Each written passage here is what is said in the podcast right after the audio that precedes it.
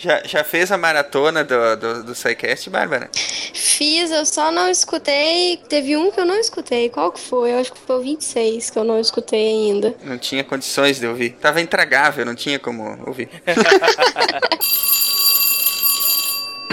silêncio, classe, silêncio. Começar aqui a chamada. Bárbara. É, professor. Marcela. Nossa! Não veio. De novo? Vamos lá então. Marcelo. Boa noite, querido professor. Boa noite. Nayara. Não tá, ficou lá fora observando os bizarros. Essa é referência obscura, hein? Só para só os iniciados, essa aí. Eu não peguei.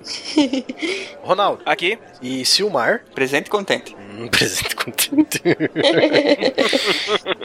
Muito bem. Do que, que nós vamos falar hoje, professor? Nós vamos falar hoje sobre a miscelânea que era a conhecida Mesopotâmia. Mesopotamia? Mes Mesopotâmia. Mesopotâmia. Fizemos um, troca, um trocadilho linguístico na hora. um trocadilho no carilho. eu, sou, eu sou lerdo, eu não pego. Escolheram a linguiça errada.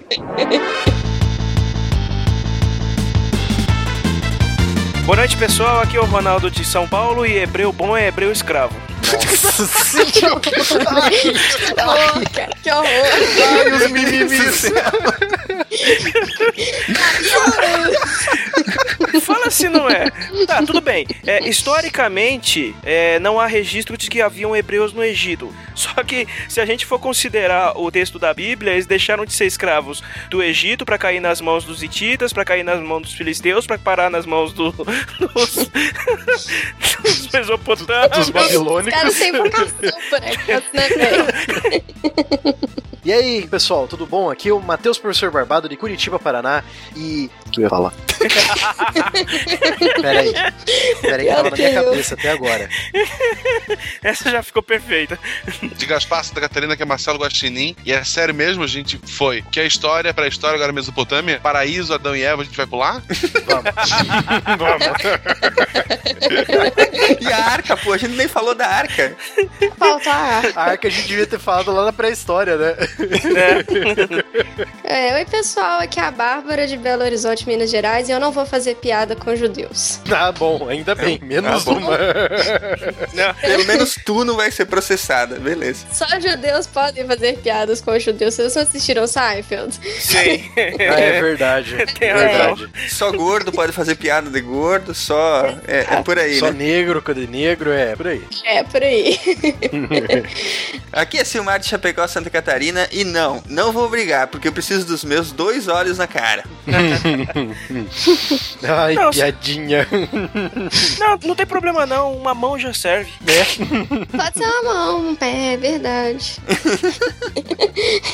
Ah, podia escolher naquela época? não, não podia. Não, não podia. Vocês estão ouvindo o SciCast, o podcast sobre ciência mais divertido da internet brasileira. Science World Beach. Então a pergunta da semana é essa mesma. Se seguíssemos a lei de Hammurabi, olho por olho, todo mundo acabaria com a olho? Não, ia acabar todo Não. mundo cego. eu também É, acho. eu É, eu também Sério. acho. Aí ia sobrar um com o olho só ia ser rei. Terra do cego, quem tem um olho é rei. É, bem por aí. Se bem que tem muita gente aí que aplica essa, essa política aí na prática, né? O, o Twitter em geral. A famosa polícia do pensamento que ronda o Facebook e o Twitter também, né? Tem a turma da Justiça Social do Twitter. Até nos países árabes atualmente, o, o crime de roubo, em alguns. eu Acho que na- na- no Irã ainda é. O crime de roubo é você cortar a mão do, do, do ladrão, cara, pra ele não roubar de novo. É, o Irã é regido pela Sharia. Tem alguns países árabes que tem a compensação também. É, mas é assim, países muçulmanos que têm uma lei separada da lei islâmica, isso não acontece. Mas o Irã, a lei que vale é o Corão, que é a Sharia, né? Sim. Sharia, sim. Eles levam o Corão ao pé da letra, e o Corão manda cortar a mão, eles cortam mesmo. Uhum. Adultério é punido com pena de morte, para as mulheres. É, e, por exemplo, assassinato, você tem que pagar o peso do, do morto pra família também. É. O, até o próprio desenho da Disney, o Aladdin, que quando ele é pego lá no. Não sei se é ele ou é. a- Ah, é a Jasmine quando ela tá vestida lá. Quando ela se disfarça. É, aí ela pega umas maçãs, não sei o que, pra roubar pro, pro Piazinho. Aí o guarda chega, você sabe qual é a penalidade por roubo? Aí ele estica o braço dela e já vai com a, a cimitarra pra cortar. Isso. Puta que Uhum. pariu. Não tinha muita conversa, não, né? Não tinha. Não? Não. Mas, ó, evoluindo esse, esse pequeno debate, é, vocês acham que, por exemplo, a liberdade é, de expressão religiosa, nesse caso aí, se dá pra se dizer que esse tipo de, de, de punição, esse tipo de lei é expressão religiosa, sei lá, é, ela tá acima do bem comum desse povo aí? É- Esse é um assunto meio complicado, Meio complicado? porque se a gente for relativa- é, relativizar isso, a gente vai também tem que relativizar o- os povos indígenas daqui do Brasil que sacrificam crianças que nascem com problemas mentais. Deficiências, né? Exatamente. É, entendeu? Sim. Então, se for pra relativizar, tem que relativizar tudo. Ou você considera tudo ou não considera nada. É, qual é a opinião de vocês sobre isso? Por exemplo, Hum, eu acho um exagero e uma barbaridade. Em ambos os casos. Eu acho que se as religiões fossem um pouquinho mais moderadas e não quisessem te empurrar a goela abaixo uma ideia, eu acho que o mundo seria muito melhor. pra ser sincero, de sabe? forma, de forma geral, não só as religiões, né? É. Se, o, se o mundo, de uma forma geral, fosse um pouco mais tolerante, Ah, sim. Mas é que é, é porque isso chama atenção por causa da desproporção. O Rony citou aí o, o caso dos, dos índios, acho que é algumas tribos apenas lá na Amazônia, né? Isso. Que fazem, cometem infanticídio no caso de crianças que nascem com deficiências ou Hidrocefalia, é, coisas assim. esse tipo de coisa, né? Uhum. É, que é uma coisa que, por exemplo, na nossa sociedade é, foi bastante superado já, imagino, né? Uhum. É, é, a gente dá um tratamento minimamente humano para esse tipo de esse tipo de casos e como é o caso por exemplo dessas leis dessas leis islâmicas é, notadamente a eu achava até que era Sharia né vocês falaram falaram diferente é Sharia. Sharia, né? Sharia. Seria. que pune crimes que, que não são vamos dizer que tem um menor potencial ofensivo como um furto por exemplo né Uhum. com, com mutilamento, esse tipo de coisa. É porque chama, chama atenção esse tipo de caso, porque é, é- a desproporção é abissal, né? Entre o É. crime e o castigo. Sim, e outro problema. A Sharia tem outros problemas também, porque perante a lei a mulher vale menos que o homem. Uhum. É, que nem os casos, os casos de estupro, a mulher tem que ter quatro testemunhas a favor dela. É. Quatro. Tem, puta que pariu, hein? Te falar. É. Uhum. Quatro é, é, é, pra, é pra não dar chance mesmo, né? É, porque se for o caso, o, se a mulher for estuprada e ela for casada, ela pode ser condenada por, por adultério. E adultério é pena de morte. Sim. Por Ser apedrejamento. feito por uma mulher. Entendeu? Sim. Ela pode ser a vítima, mas se ela for casada, ela pode ser processada por adultério. É, são coisas extremamente absurdas, né? Mas voltando à pergunta que eu fiz pra vocês, por exemplo, vocês acham que nesse caso o Estado, no caso desse eh, brasileiro, vocês acham que o Estado deveria intervir nesse tipo de coisa e impor, por exemplo, a civilidade a esse tipo de comportamento? Ou vocês acham que a tradição secular e a, e a liberdade deles de ter a expressão religiosa deles ou a expressão da cultura deles tá acima disso? Eu acho que, tipo assim, no caso do Irã, não tem muito. Não, não, vamos, vamos no- não, não vamos chegar lá porque lá é complicado da gente intervir, né? Vamos ficar do Brasil. O que, que vocês acham? Que você acha que, o, que a justiça brasileira deveria intervir no caso É, do, que vocês acham que o tribos? Estado brasileiro deveria intervir nesse tipo de questão? Ou... Deveria com certeza, porque a gente já deixou de ser, de ser selvagens há muito tempo. Relativizar esse comportamento é ser conivente. E nem a questão de, de- nem a questão de deixar de ser selvagem também, Ronaldo, mas a questão de que, tipo, porra, punimento por um crime é Punição. dever do Estado. Sim. Então o, o Estado, ele tem o dever de, de julgar, de processar e de, se for o caso, punir a pessoa que fez o tal, a tal coisa. Claro. Então, tipo, por exemplo, se você for pegar um casal de muçulmanos xiitas que mora aqui no Brasil, que é difícil, é, e a mulher do cara for, for estuprada e ele quiser apedrejar ela porque ela foi estuprada e ela não consegue provar pra ele, por causa que a religião Uhum. dele diz, isso o Estado brasileiro tinha que, tinha que proibir, porque se ela foi estuprada, foi um crime contra ela. Uhum. Então o, o, o Estado tem que ir atrás, entendeu? Se o marido dela matar ela, Aham. Ser- ele cometeu um crime de homicídio. É, que, é porque nesse caso a Sharia não tem valor como lei no país. Aqui vale a, a nossa lei, entendeu? Ele tá sujeito à nossa lei. Mas essa é a questão que eu falo pra você. Ele tá Uhum. sujeito ao Brasil. A, a- a partir do momento que ele se tornou, pegou a nacionalidade brasileira, tá morando aqui no Brasil, ele tem que respeitar as leis aqui. Certo. Então ele não, vai, ele não vai poder sair na louca, querer apedrejar a mulher dele porque ela foi estuprada. Não, porque ah, porque o, o Corão fala. Não, ele tem que respeitar as leis daqui. Se ele for apedrejar por conta própria, ele vai ser preso por homicídio. Isso é fato. Uhum. Então, cabe ao Estado sim. Mas não vai, né? Porque a gente sabe que lei aqui no Brasil não vale muita coisa, né? Infelizmente. É, mas, mas, é, mas no caso. Não, mas contra mulheres tem mudado bastante. Por sinal, eu citei isso, Bem, eu né? citei isso da- da- do apedrejamento por muçulmanos, porque teve um caso aqui em Foz do Iguaçu, que, é, por sinal, Foz do Iguaçu e ali a fronteira com o Paraguai Tem muito muçulmano. é, é uma da- das regiões que tem mais muçulmano fora da Arábia, Uhum. fora do, do Oriente Médio. Se eu não me engano, uma mulher foi morta apedrejada. Vai ser igual esses linchamentos que tá tendo por aí também, que é uma Mais ou espécie menos. de. Exatamente. Só que nesse caso aí é, é, é culpa da ausência do Estado e da falha do Estado em entregar a lei como ela deve ser. É, exatamente. You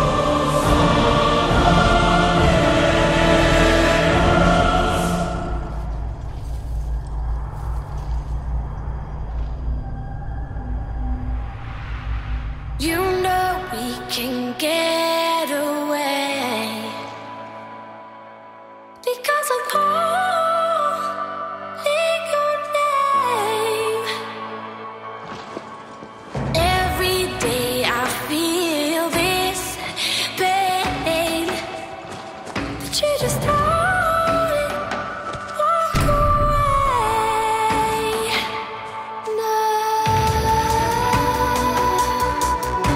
Mesopotâmia, que em grego quer dizer região entre rios, foi uma parte do Oriente Médio banhada pelos rios Tigre e Eufrates, que nascem nas montanhas da atual Turquia e desembocam no Golfo Pérsico, onde hoje se encontra o Iraque. Muitos povos se encontraram e se misturaram ali, aprenderam a extrair da terra seca o seu sustento, empreenderam guerras e dominaram uns aos outros. Sumérios, babilônicos, assírios e caldeus formaram a civilização mesopotâmica. E com sua cultura, ciência, arte e deuses desencadearam a aurora da civilização. Os mesopotâmicos criaram o primeiro livro já registrado, o Gilgamesh, inventado assim o próprio registro histórico em si. Sem os mesopotâmicos, a civilização atual poderia ser bem mais diferente da maneira como é hoje. As escolhas que fizeram, os riscos e a energia que investiram em suas ideias e buscas resultaram no mundo que conhecemos hoje.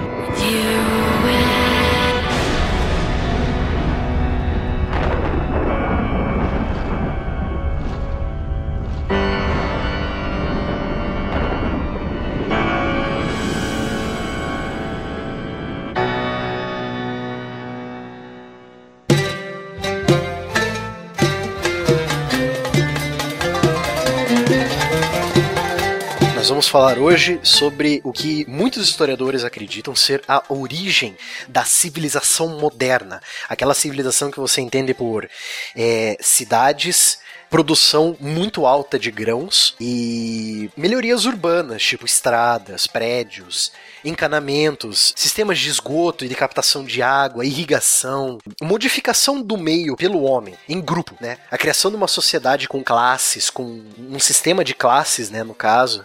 Então a gente vai falar disso, a gente vai falar da origem disso, que influenciou todo o mundo ocidental, que no caso foi a Mesopotâmia. A Mesopotâmia, que também é dita por aí que é o berço da civilização ocidental, certo? Uhum. Muito bem. E por onde que nós podemos começar com esse estudo, então? Então a gente pode é, começar falando dessa formação das primeiras cidades, né? Aham. Então, como a gente já falou no cast, no final do cast de pré-história, né, que é o gancho pra esse cast aqui. Então, se você não escutou o cast de pré-história, pare agora e vai lá escutar. Vai fazer o dever vai de casa. fazer né? a lição de casa. Com certeza. Depois você volta, a gente espera. Isso aí, a gente espera aqui. Vai lá. Vamos dar um tempinho aí. Amigos do pause. Amigos do pause. was, without a doubt, the worst episode ever. Então, agora que você escutou o cast de pré-história, você deve ter percebido que no final dele, a gente começou a falar que os grupos tribais da pré-história, do Homo sapiens, estavam começando a se organizar em aldeias, comunidades, sociedades. E que a necessidade de comunicação foi crescendo muito. E tanto a, a descoberta da agricultura também é, facilitou muito essa origem das primeiras cidades, né? Então, como pode ter surgido as primeiras cidades? Elas surgiram perto dos rios, porque, como foi dito antes, né?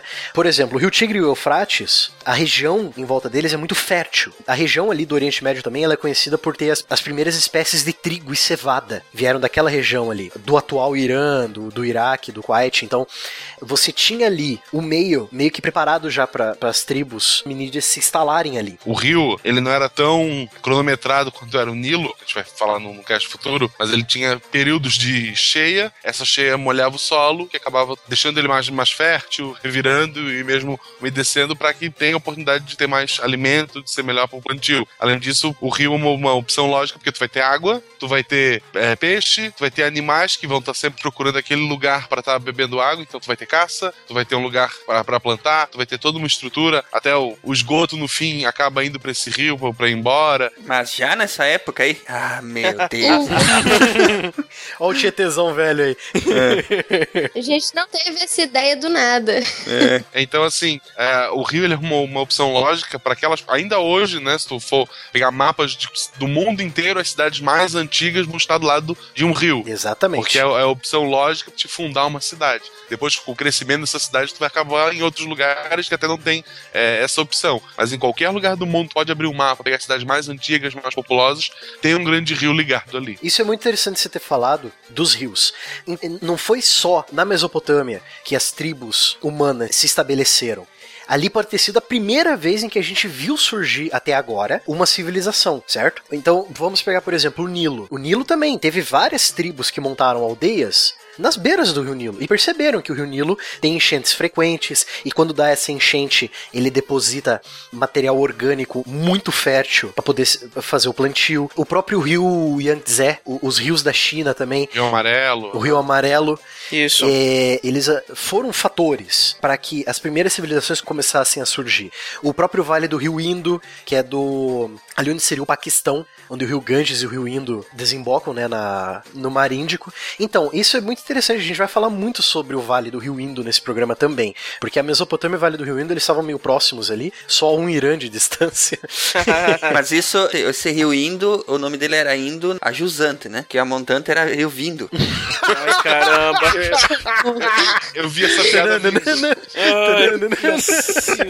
Não podia deixar passar, né? Não, não. Se eu perdesse essa piada, o, o pessoal já pega no meu pé quando eu perco as piadas, eles, eles mandam, olha. Esses ouvintes são demais, cara. Se o Mar perdeu tal piada, Deus me livre. Experiência, as lacunas das piadas.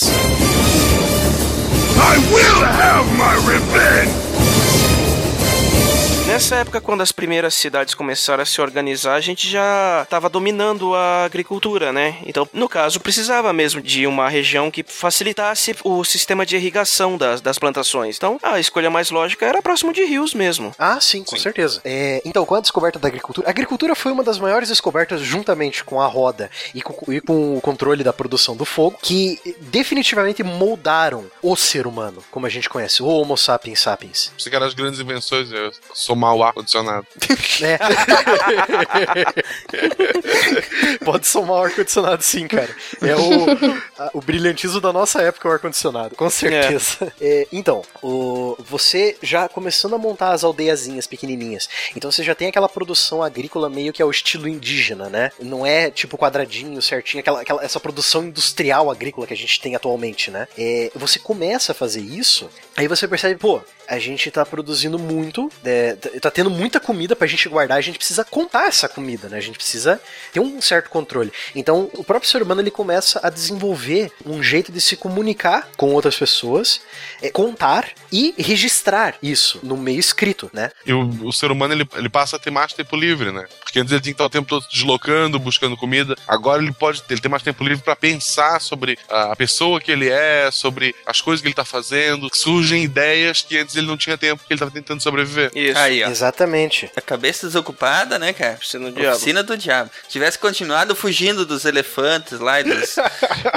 Os dos mamutes. tigres, dos mamutes, tá tudo certo. Tinha mamute ainda enquanto a gente tava fazendo as pirâmides. Vocês viram? É, pior que tinha, né? É isso aí. Pior que tinha mesmo. Tinha mamute Uhum. ainda. Vamos caçar mamute. Mas é, isso é uma, uma coisa interessante que eu até vi isso numa matéria na faculdade, que a gente só consegue é, desenvolver a, a escrita depois de desenvolver a agricultura. Ela é um Uhum. suporte tecnológico basicamente para isso, para você ter o controle mesmo daquilo que você tá produzindo, daquilo que você tá fazendo, dos animais, das trocas que você faz, porque às vezes você produz muito de uma coisa, mas não produz muito da outra, então você tem que trocar. E para fazer esse tipo de controle é que eles surgiram. Mas você tem outros sistemas, por exemplo, que não são exatamente escrita. Nos Incas, lá nos Andes, você teve os quipás, acho que é isso mesmo, que eram tipo uns nós que eles davam em cordas, que era um sistema de notação matemática. Sim, Uhum. Tá? justo. Não era exatamente escrita, mas era um sistema matemático. Mas que tinha o mesmo propósito: você contar as coisas, administrar as coisas. Os negociantes, eles, eles quando achavam que tá sendo passado para trás, eles falavam: Você me deu meio nó, você me deu menos um nó.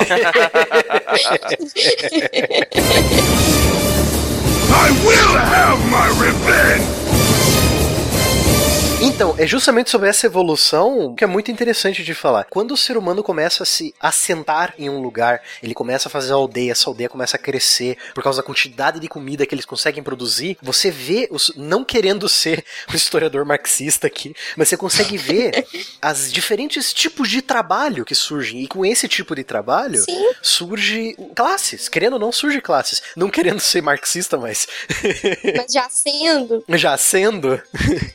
Mas é um jeito de analisar a história por esse viés. Então você percebe, surge o artesão que faz os jarros e as cestas de vime para guardar a comida. É, surge o cara que faz as carroças. Surge o cara que tá lá arando a terra, o fazendeiro, né? Surge Cara que cuida dos bichos, né? Sim, surge os pastores, pastores de ovelha, de, de- de gado. Aí no âmbito urbano começa a surgir os escribas, quando a escrita já vai se desenvolvendo. Que era uma classe importantíssima. Demais. Super elitista. e começa a surgir o comerciante, porque eles perceberam que a Mesopotâmia ela é rica em produção de comida, mas ela é pobre demais em materiais pesados, tipo granito para construção, metais tipo ferro, bronze, cobre, para você fazer os utensílios. Então, os povos já da Mesopotâmia, já com as cidades formadas, já com esse sistema de classes trabalhadoras já, já fundamentado com os escribas lá, com a, a escrita cuneiforme que a gente já já vai falar, né? Então, é, esses povos eles perceberam, pô, a gente precisa trocar. Então, tipo, por exemplo, ah, tem uma aldeia tal que produz muito alimento e tem uma outra aldeia tal um pouco mais longe que ela consegue extrair o ferro, o, o, o cobre, no caso, o ferro, o cobre, né? Uhum. E, e aí eles produzem muito, a gente produz muita comida, eles produzem pouca, então vamos trocar. E, e é assim que muitos historiadores, arqueólogos e antropólogos acreditam que o comércio nasceu. Esse meio que, esse escambo que a gente lembra mais do, quando a gente fala de troca de produtos, a gente lembra muito do escambo que aconteceu aqui com os indígenas, né? Mas o, o desenvolvimento da, da moeda é muito mais pra frente. Ah, não, com certeza. Ah, muito mais, muito mais. Quando você padroniza tudo certinho, é bem mais pra frente. Eles ainda trocavam cabras e galinhas e, e trigo por é, tijolinhos de ferro e Por sal. cobre e sal. então, com esse desenvolvimento, você começa a perceber que o, pô, o ser humano tá crescendo muito, aí começa a surgir as primeiras cidades e tal. Aí, Então, aí começa, começa o surgimento da, das primeiras cidades. É, as primeiras cidades, os historiadores ainda, é, como a história não é uma ciência exata, então a tese mais aceita, de acordo com todas as provas que foram achadas até agora, as primeiras cidades de fato surgiram na Mesopotâmia e logo depois no Vale do Rio Indo, que é ali na, É, é que é na Índia, né? na Índia, é, na Índia no Paquistão. Paquistão. É, mas tinha um questionamento de que lá teria sido antes, não? Tinha, tinha, mas já foi, é, pelo que eu fui fazer minhas pesquisas, já foi não desmentido, foi provado o contrário, que eles surgiram um pouquinho depois ou ao mesmo tempo que as cidades suméricas da, da Mesopotâmia. É que também isso aí é, é, é- é mais uma forma de. Sabe, a gente tem que encontrar um, um motivo para debater. Porque, é, independente É. de qual tenha surgido antes, né? O fato é que muitas das características que levaram as formações das primeiras cidades, as formações das primeiras civilizações, elas se repetem em lugares diferentes, né? Ah, com certeza, com certeza. E surgiu ao mesmo tempo em vários lugares completamente diferentes e sem relação entre si, sabe? Exatamente. Parece que isso de criar civilizações é, é inerente da, do- da humanidade, né? É, você criar a comunidade e essa comunidade começar a crescer, ela é uma coisa já do, do ser humano já estabelecido com a agricultura e tal. Exatamente.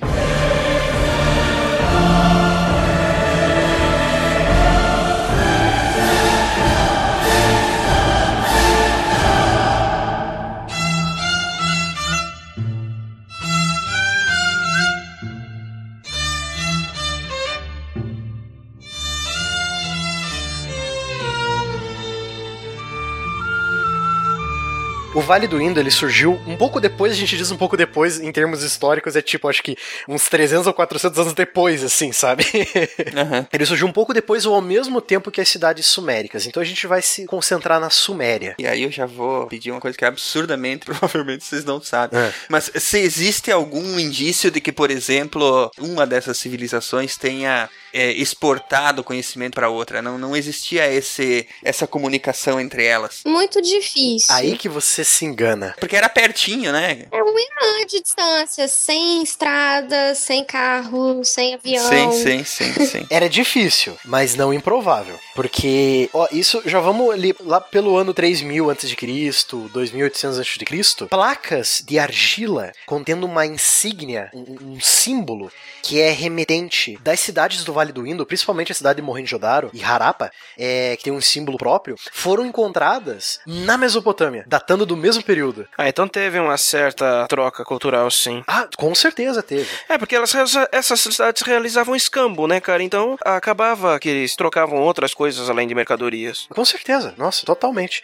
Então houve esse contato, era difícil por causa, justamente porque a Bárbara falou, né, falta de estradas e o terreno muito acidentado, porque entre a Mesopotâmia e o Vale do Indo, você tem, como eu disse, é um Irã de distância, né? Então no Irã é árido, tem montanhas, é difícil de atravessar, mas dá. Que nem a gente foi ver lá o Otzi, o Homem de Gelo, os caras conseguiram escalar os Alpes a 10 mil antes de Cristo. É verdade. Né? Não duvide da nossa tenacidade. Exatamente. Então, a cidade mais antiga registrada até hoje, pelo que eu consegui descobrir, posso estar errado, como eu disse, a história sempre está em movimento, né? Foi uma cidade na península da Anatólia, que é a atual Turquia, que também nasceu do lado de um rio. O nome da cidade era Satal Ruyuk. Bem no meio da Anatólia tem dois rios, naquele mapa que eu indiquei para vocês no Geacron, que a gente já vai falar dele. Tem dois rios ali é, da Anatólia indo do norte pro sul, só que ele não vai direto pro sul. Então foi um desses dois rios que essa cidade que eu falei, Satal Ruyuk, surgiu. A datação da idade dessa cidade volta a 6.700 a.C. Então é a cidade mais antiga descoberta. Cidade tipo com construções de pedra, fazendo predinhos, sabe? A datação de, da cidade de Uruk, que a maioria dos historiadores considera como a primeira, é de quantos anos? Uruk e Ur, elas nasceram mais ou menos juntas. Elas variam de 4.000 a 3.000 a.C. Então essa datação da outra é meio debatida, então, no caso, né? Dessa da Anatólia. Sim, sim, ela é debatida. Como tudo é debatido no- É, né? na área de história. Até as datas de Uruk e Ur são debatidas, mas eles estimam que é, Satal Ruyuk ela é a mais antiga e Uruk e Ur surgiram entre 4.000 e 3.000 antes de Cristo. Tá bom, tem mil anos entre elas aí, então aconteceu muita coisa que a gente ainda não sabe por causa de falta de evidência. Então, assim começam a surgir as primeiras cidades e, óbvio, os primeiros povos. Né? Esses povos são de origem indo-asiáticas e euroasiáticas, que vinham do Cáucaso, né? Da região ali do sul da Rússia. E o pessoal do Indo era chamado de indo-asiáticos. Isso que é uma coisa muito interessante. Os historiadores, eles perceberam que as pessoas que habitavam Mohenjo-Daro e Harappa, lá no Vale do Indo, elas sumiram. Elas foram embora. Tipo, pode ter acontecido algum cataclisma. As cidades podem ter crescido tanto que afetou o meio ambiente em volta delas. Acabou comida e o rio começou a, a azedar que nem o, o, o, o Tietê aqui em São Paulo. e o pessoal, tipo, foi embora procurar pastos mais verdes. Quer dizer, tipo, isso é uma das teorias. Outra teoria é que pode ter tido um terremoto, um cataclismo que destruiu as cidades. Ma- Mas, tem, a- tem evidência arqueológica dessas cidades ainda ou é mais, Sim, mais por. não, sim, tem evidência, sim. É tanto que essas cidades tinham um sistema de encanamento que faria inveja às cidades europeias do século XVI e XV. Nossa, cara. Tem um documentário que mostra como que eles construíam os prédios, né? Os prédios, as, ah, enfim, as, as construções, casas. né? As casas. É, eu digo Uhum. prédio porque eles tinham mais, normalmente tinham mais de um piso. É, mas é, eles, eles construíam de uma forma que o vento, por exemplo, ele dançava. É, o- ele dançava pelo meio dessas construções para arejar, entendeu? Era bem, era bem interessante. Olha o ar-condicionado natural aí, Marcelo. É. I will have my revenge!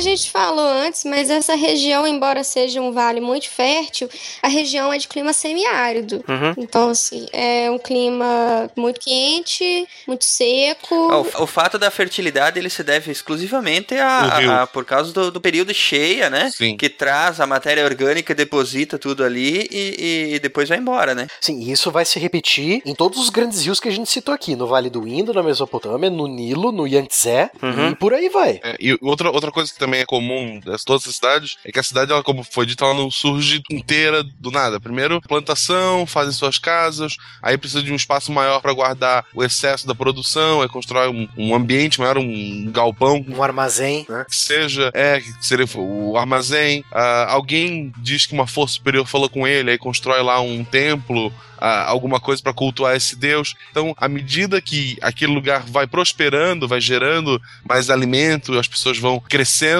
eles começam a criar, eles veem o que tá faltando naquela cidade e vão fazendo. Ela não é planejada, eles não chegam já com uma planta na mão dizendo, ó, aqui vão passar as ruas, lá vai ficar a minha estátua. É. As coisas vão acontecendo de forma espontânea. E isso em qualquer lugar do mundo e até depois de Cristo, ali século, ah, até século XIX, até hoje, se bobear, tem cidades que surgem sem esse planejamento, da forma espontânea. Tu vai construindo à medida que tu vai precisando. Então, é uma característica que tu vai ver em vários lugares do mundo essas, essas dessas primeiras cidades. É que nem Civilization. Você se assenta numa, numa região e começa a construir o que dá pra construir. Né? Uhum. O legal do Civilization do jogo é que você vê a cidadezinha crescendo, você vai construindo as coisas e a, a, a cidadezinha naquele bloco ela vai tum, tum, tum, ela vai se expandindo, é bem legal de ver. o Isso. gráfico. Uhum. Então, começa todo esse desenvolvimento, tudo isso que a gente já falou, começa as primeiras civilizações, as primeiras cidades-estado, e aí a gente começa a falar das coisas mais legais que a, a Mesopotâmia inventou, que é a escrita e os impostos.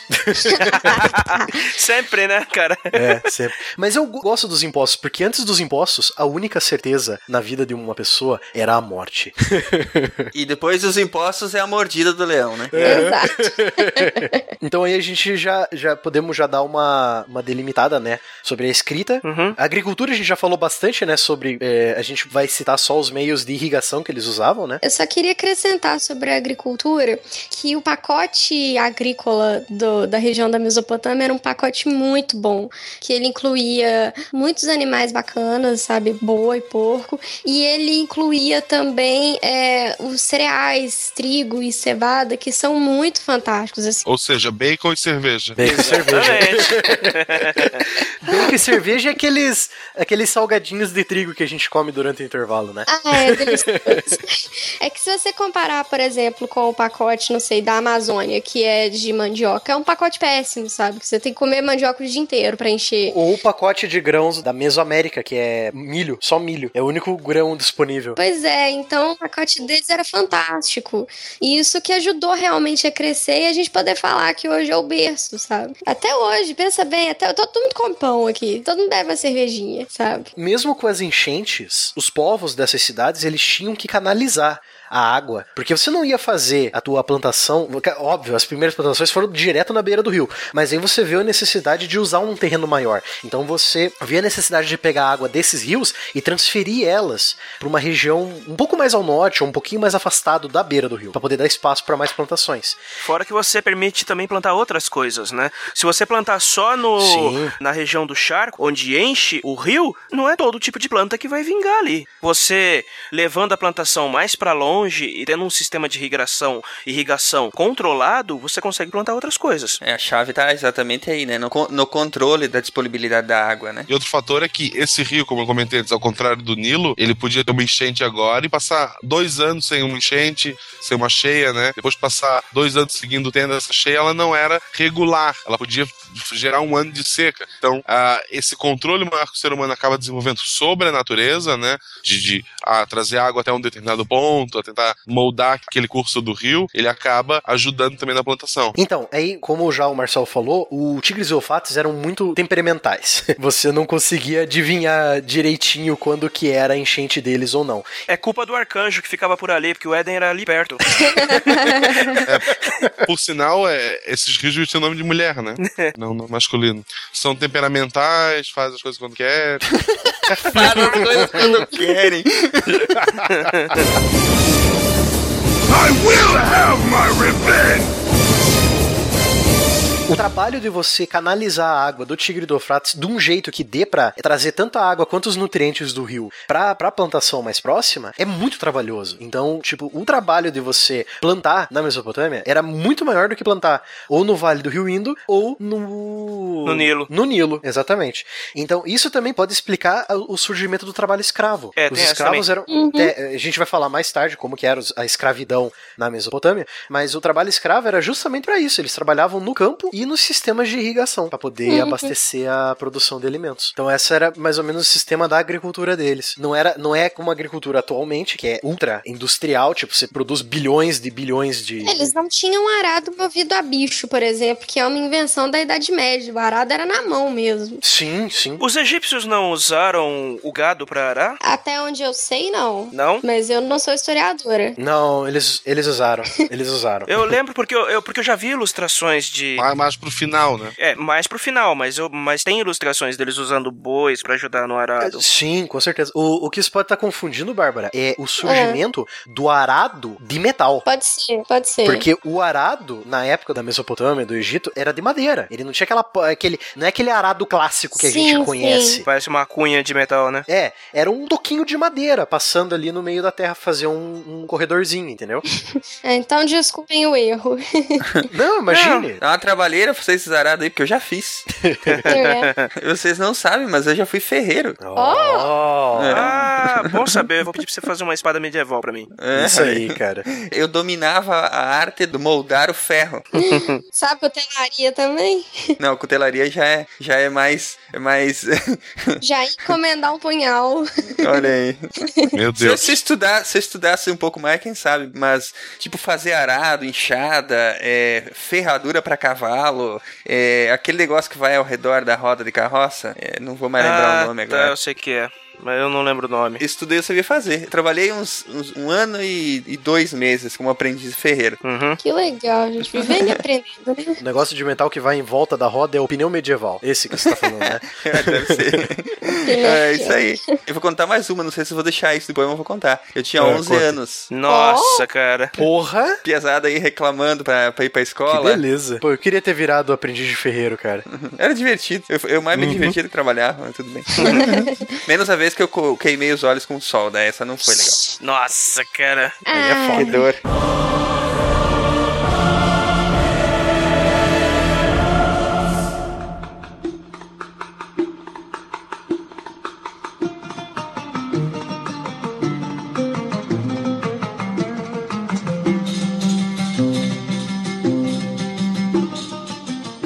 Então, aí esse foi o estilo da agricultura da Tá, época. peraí. E que, que época nós estamos aí? Então, isso já é uma época lá 3000 antes de Cristo. Nós já avançamos, então já, já temos, no caso, as primeiras cidades já formadas aí. Já, as primeiras cidades já estão formadas com e todo esse sistema da agricultura que eu falei, é já com as cidades formadas, com os prédiozinhos lá, os, os sobradinhos de terra batida, né? Que eles não usavam tijolos ainda. Tijo, tijo- eu falei tijolos? Falou. tijolos.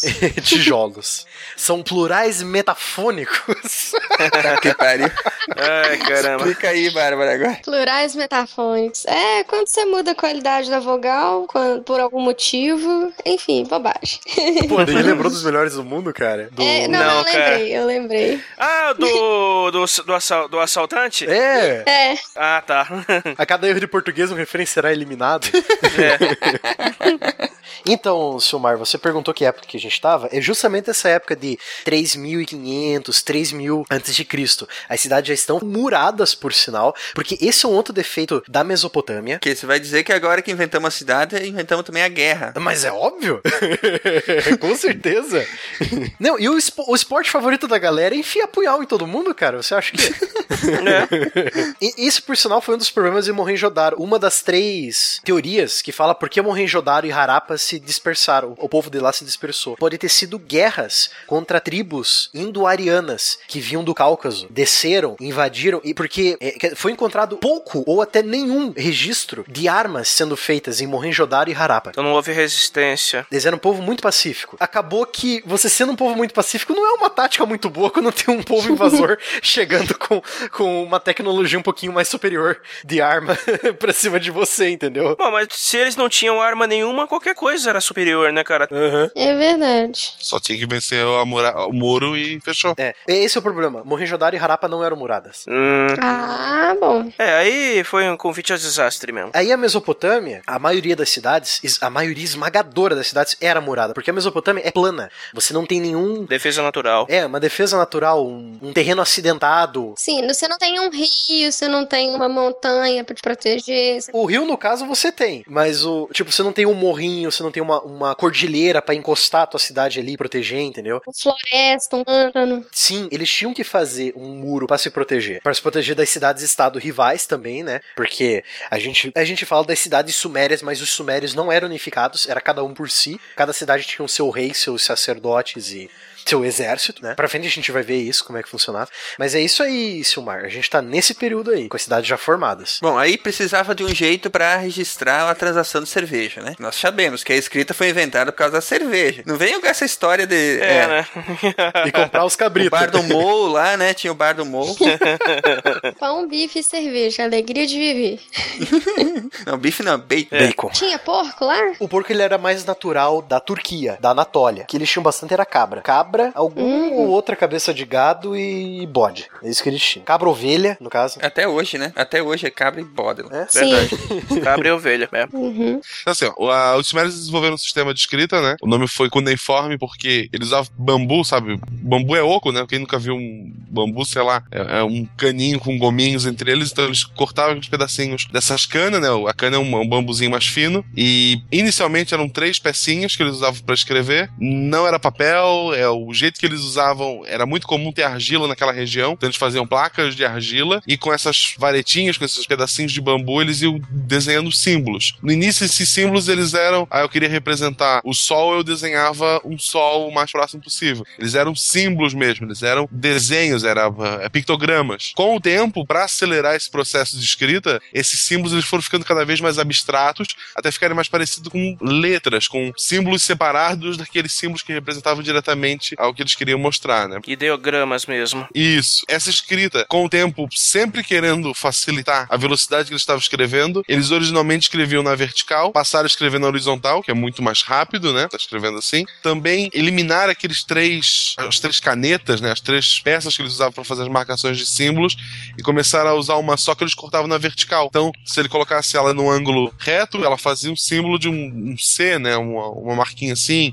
Se botasse só uma ponta, eles podiam fazer um pingo ou mesmo fazer um, um traço. Então, com uma peça só, eles podendo fazer todos os símbolos que eles precisavam, também acelerou o processo. Porque se no começo era muito mais, é, vamos registrar algumas coisas, era um negócio de processo demorado, agora cada vez mais as cidades crescendo, tinham que ser a escrita cada vez mais rápida. Então, foi surgindo a letra de médico nessa época já, né? O cara foi acelerando. A diferença é que lá os médicos venceram e a letra deles foi adiante. Mas é bom porque, tipo assim, no início, pela dificuldade que era escrever no início, a utilidade da escrita era, era basicamente prática, era registrar a quantidade de itens, de, cereal, de, de grãos e tudo mais. Quando eles facilitaram o processo, eles podiam escrever outras coisas. Começaram a contar histórias, começaram a escrever poesias, começaram a escrever outras coisas. Falar dos deuses. Isso, começaram a registrar os mitos deles. É dessa época que vem o, o épico de Gilgamesh, né, no caso. É um dos poemas épicos mais antigos, né, do mundo, né, Marcelo? Eu não faço ideia. Puta que pariu. Não, mas é mesmo, mas, mas é sim. Eu só comecei a ler do Stephen King pra frente, assim. Esses mais antigos eu não. Então volta um pouquinho. Então volta um pouquinho e lê Joseph Campbell. Não, mas é o registro do épico de Gilgamesh, ele é o- um dos poemas épicos mais antigos, é a representação mais antiga que se tem notícia do, da jornada da famosa jornada do herói. Um amigo nosso muito conhecido faz Adora. direto. Mas, e, que, e que foi citado no episódio 11 do Cosmos, por- inclusive. Inclusive fazendo referências a, a trechos que foram incluídos em, em outras mitologias e até na Bíblia, como o Conto da Arca. Do conto da arca e do, do dilúvio, né? É, Conto da Arca e do Dilúvio, que tá no épico. Muitos historiadores e antropólogos acreditam que a, a epopeia de Gilgamesh ela influenciou diretamente Abraão, que é o primeiro patriarca hebreu, que por sinal Abraão saiu da cidade de Ur, É. da Mesopotâmia, Sim, sim. lá por 2000 e cacetada antes de Cristo. I will have my revenge! Você sabe por que isso? Porque essas culturas elas vão se influenciando, elas vão pegando histórias do- uns dos outros e vão adaptando, né? É a, é a mesma coisa. Com certeza. O Campbell mesmo fala que a estrutura literária da, da jornada do herói ela foi desenvolvida por várias comunidades humanas que sequer tiveram contato umas com as outras. Algumas tribos na África têm seus, seus próprios mitos também que seguem a mesma estrutura. E outra, o caso do, da Arca e do Dilúvio é, é engraçado porque assim, o conto do Dilúvio registrado no épico é o mais antigo. Só que o Dilúvio aparece nas escritas sumérias posteriores, aparece na Bíblia, aparece na mitologia grega, ele, ele aparece em diversas culturas. Uhum. E você sabe por quê, né? Porque teve um dilúvio, mas não um dilúvio universal. É por causa do velho amigo de todo mundo, Tigre Eufrates, que sempre vivia enchendo na época errada. Exato. Não, não era muito instável e às vezes as enche- as enchentes eram tamanhas que cobria a cidade inteira. Uhum, exatamente. Cobria, no caso, tipo, não cobria inteiro, não uma onda gigante, mas invadia a cidade inteira a água do rio. É. Ah, mas tem também o caso da inundação do Mediterrâneo, né? Se bem que ela foi muito antes também, né? Ah, não, ela foi bem, bem antes. Muito antes, ela foi bem antes. Então, voltando à escrita, É. é, então tinha tabuletas que elas eram torradas, que elas eram. ah, jogava ela no fogo para ela endurecer, para ficar um registro permanente. Tinha tabuletas que eram feitas, a argila era mantida no estado natural, tu podia escrever, depois de um tempo alisar aquela argila e escrever novamente. Ah, por exemplo, uma anotação que era de, de ovelha, que tu tinha um número X naquele dia, mas daqui a uma semana esse número ia mudar, ou daqui a alguns dias. Então era uma anotação que estava sempre mudando. Pensem como a tabuleta que está sendo ah, queimada, ela é a caneta, aquela escrita que tu não vai mudar, e a argila que é mantida no natural é lápis e borracha, que pode estar sempre reescrevendo e alterando. Algumas dessas placas que eram para ser eh, temporárias, que era só escrita direto na argila, acabaram sendo conservadas até hoje. Acredita-se que por ah, incêndios ligados a guerras, né? Tu tinha grupos invadindo, o cara- o pessoal botando fogo nas casas. ah, esse fogo acabava por endurecer aquela anotação de argila e serviu para os historiadores atuais, para o pessoal ah, ter alguma noção do que acontecia naquela época. Então, algumas dessas placas que eram ser temporárias acabaram sendo preservadas e ficando permanentes graças a essas guerras, que é muito bom pra gente entender. Mas pro cara que morava na, morava na casa, eu acredito que não foi tão legal. Não. Eu acredito que não foi tão legal. É. É. Isso é bom porque a gente tá falando de história factual mesmo, porque a gente finalmente tem alguma coisa registrada, escrita, que a gente pode entender e interpretar. É verdade. Sem precisar da ajuda do arqueólogo. Ah, bom, Agora, quanto desses registros aí eram.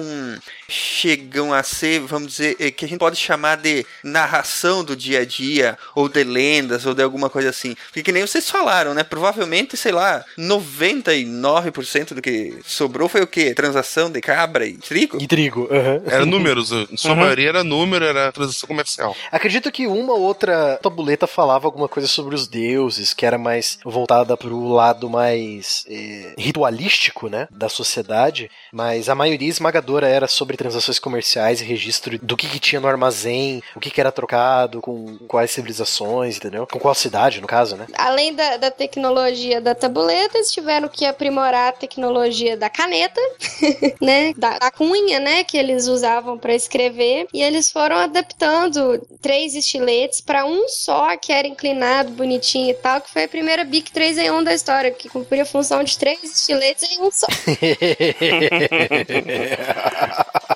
boa, boa. Só não era multicolorida, né? É. Só não era multicolorido. A cor era única, marrom. Posteriormente, essa escrita foi adotada pelos acadianos, pelos babilônicos, pelos elamitas, pelos hititas e assírios. Cada um adaptou para o seu próprio idioma, né? A, a le- as letrinhas, o- os símbolos, eles foram adaptados para refletir as palavras da- dos idiomas, cada um tinha seu idioma é, individual. Foi muito usado na, na Mesopotâmia por aproximadamente 3 mil anos. Era a escrita que era usada naquela região. Nossa, cara, 3 mil anos. É tempo pra... Justamente. É mu- Faz tempos. Faz tempo. Às vezes penso que falsos heróis estão a nos enganar. Admito meio tenso. Cientistas e empresários estão a ludibriar. Restos químicos, pandemônios, falsa sida estão a se espalhar. Aliados de governos, companhias nos monitorar. Nesse louco ser. Olá, gente, bem-vindos ao intervalo do SciCast. Aqui é o Silmar e eu não trouxe lanche, vou ter que roubar de alguém. Roubou minha apresentação também. Ninguém trouxe. eu não- Aqui é o Ronaldo e eu tô de dieta. Aqui é a estrela e o recalque de vocês vai bater na minha lancheira e não vai. não vão pegar nada, tá? Aqui é o Marcelo Guaxinim, eu trouxe pão com doce de leite e mortadela. Todo tu tá desse tamanho, meu Deus. é, olá pessoal, aqui é o Jorge. Eu trouxe uma maçã pra professora e vou roubar o sanduíche de presunto do Ronaldo. Não é o Ronaldo, foi o Marcelo que trouxe o sanduíche de presunto. Não, ele trouxe de mortadela. Ah, o Ronaldo deixou escondido o, o Exatamente. sanduíche. Já comeu antes da gravação. Pô, a maçã pro professor é caída, né? Traz um chocolatinho, pelo menos. É professora, cara. Professora estrela. Aqui é o Brian e pode tacar a banana no coleguinha? Melhor não, melhor não. Ah, droga. Vai dar bagunça. Somos todos Queria alunos. guerra de comida. Então, gente, vamos lá pro nosso intervalo maluco. Pessoal, como é que esse povo aí faz pra entrar em contato com a gente? O nosso Facebook é facebook.com barra podcast. O nosso Twitter é twitter.com/barra podcast. Nosso Google Plus, se alguém usa isso, é plus.google.com.br SciCastBR. Eu uso, assim, uma vez por semana. Ah, Faltam dois, então, pra chegar aos três usuários. E o nosso e-mail para contato é contato@scicast.com.br. E de todas essas, a melhor forma de enviar sua dúvida, crítica ou elogio é através do nosso formulário de contato que está lá no nosso site. Só você procurar no menu Contatos. Puta que pariu. Eu vou testar todo mundo pra ver qual que fica melhor, daí depois eu vou começar a usar. Eu tinha cansado de ler isso já. Muito bem, ouvintes queridos. O que vocês estão ouvindo aí no fundo é a música Galo versus Dusberg, da banda Albuquerque, do nosso ouvinte Fábio Souza. Ele nos enviou a música e, aliás, eu tinha prometido pra ele que colocaria lá no episódio número 11 e lembrou. E mandou a música, vamos. Então vocês estão ouvindo aí no fundo, depois vocês podem visitar o site deles lá, no endereço Banda Albuquerque com QUQ. Ponto .com e curtir lá que tem o primeiro álbum deles, o primeiro EP que foi lançado, chamado Crônicas de Quase Todos Nós. Muito bem, vamos adiante que aqui o Free não pode consumir muito tempo. É, quais são as nossas expectativas para a semana, gente? Aliás, passamos uma semana cheia de expectativa, né? Esperando o, a liberação dos, da lista de finalistas do YouPix, né? Até agora não É. saiu. Nós ficamos aqui comendo mosca, nós temos que lançar nossos episódios, né?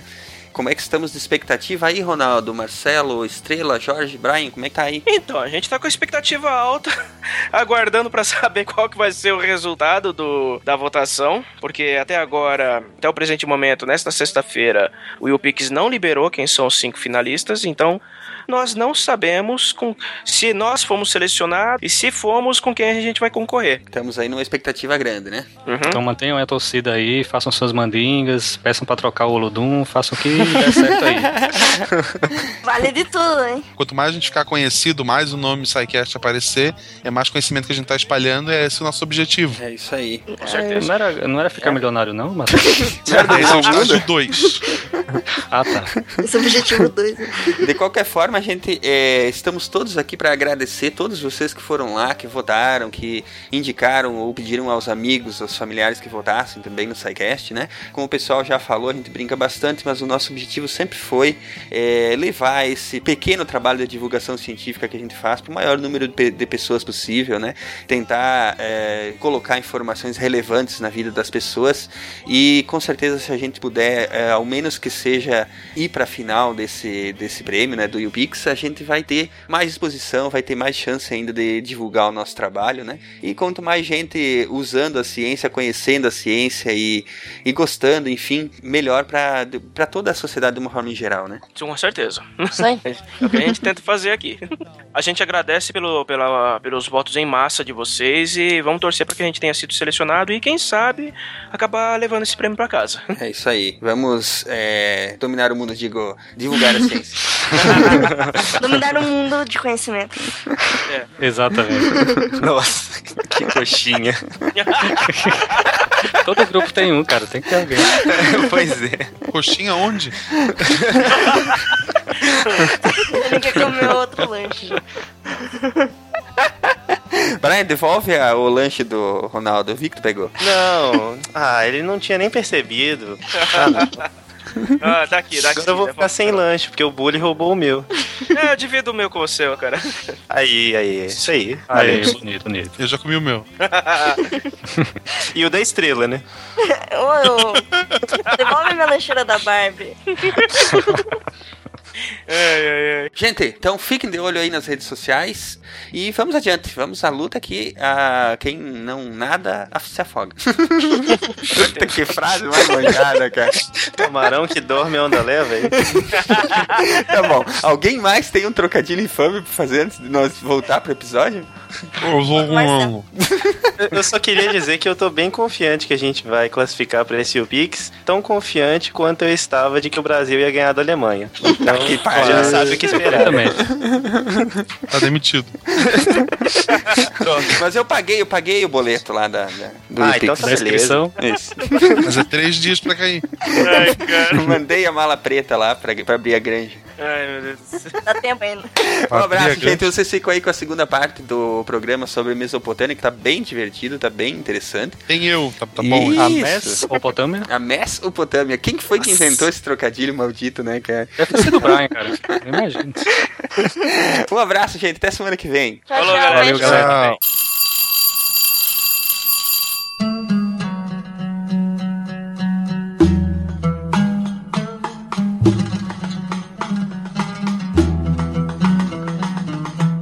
Então, aí a gente falou tanto da escrita, a gente pode falar também o estilo que era. uh, na verdade, a gente já começou a falar, né, que as cidades eram muradas e tal, Uhum. que as casas tinham dois andares. A gente podia falar um pouco mais da arquitetura deles, né, que eles surgiram com uma construção muito interessante, né, Marcelo? Ao contrário do que muita gente fala, uma das teorias também de que todo mundo sumiu daquela região é porque eles entraram na nave e foram embora, né?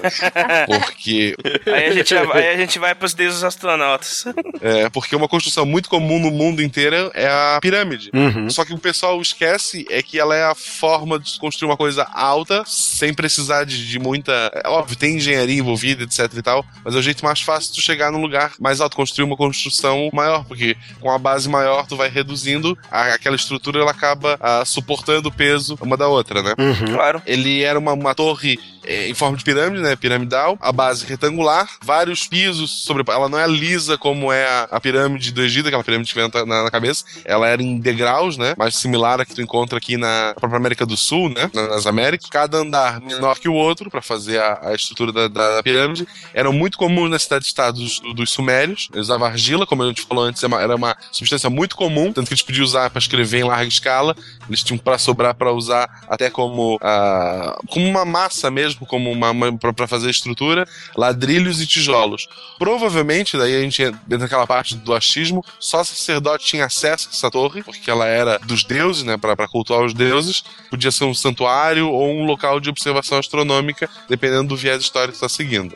E uma coisa muito interessante também sobre o Zigurate é que por muitos e muitos tempos, o sacerdote que se comunicava com os deuses, os deuses sumérios, ele era a pessoa mais importante da cidade. Numa época que você não tinha o, o comandante militar, ou um rei, ou um governador, quem mandava era o sacerdote. Mas claro, o cara fala com Deus, como é que eu não vou respeitar ele? Né? Né? Mas é lógico, ainda mais com os deuses mesopotâmicos que eram tão instáveis e cruéis, assim como o Tigre e o Eufrates. Como vocês podem ver, né, o, o rio onde a civilização nasceu sempre molda em boa parte do imaginário daquela população. Então, tipo, óbvio que os deuses suméricos e do- das outras civilizações que surgiram na Mesopotâmia vão ser instáveis e caprichosos e cruéis, porque o- os rios são assim. E, tipo, eles viam o mundo como o rio era, entendeu? E, e é por isso que o, o faraó do Egito tinha que ser calmo e constante, sabe? Equilibrado, como o rio Nilo era. Então, o ambiente sempre moldou a visão da civilização. Se tu parar pra pensar, o deus deles era realmente o rio, que trazia comida, que trazia água, que trazia destruição.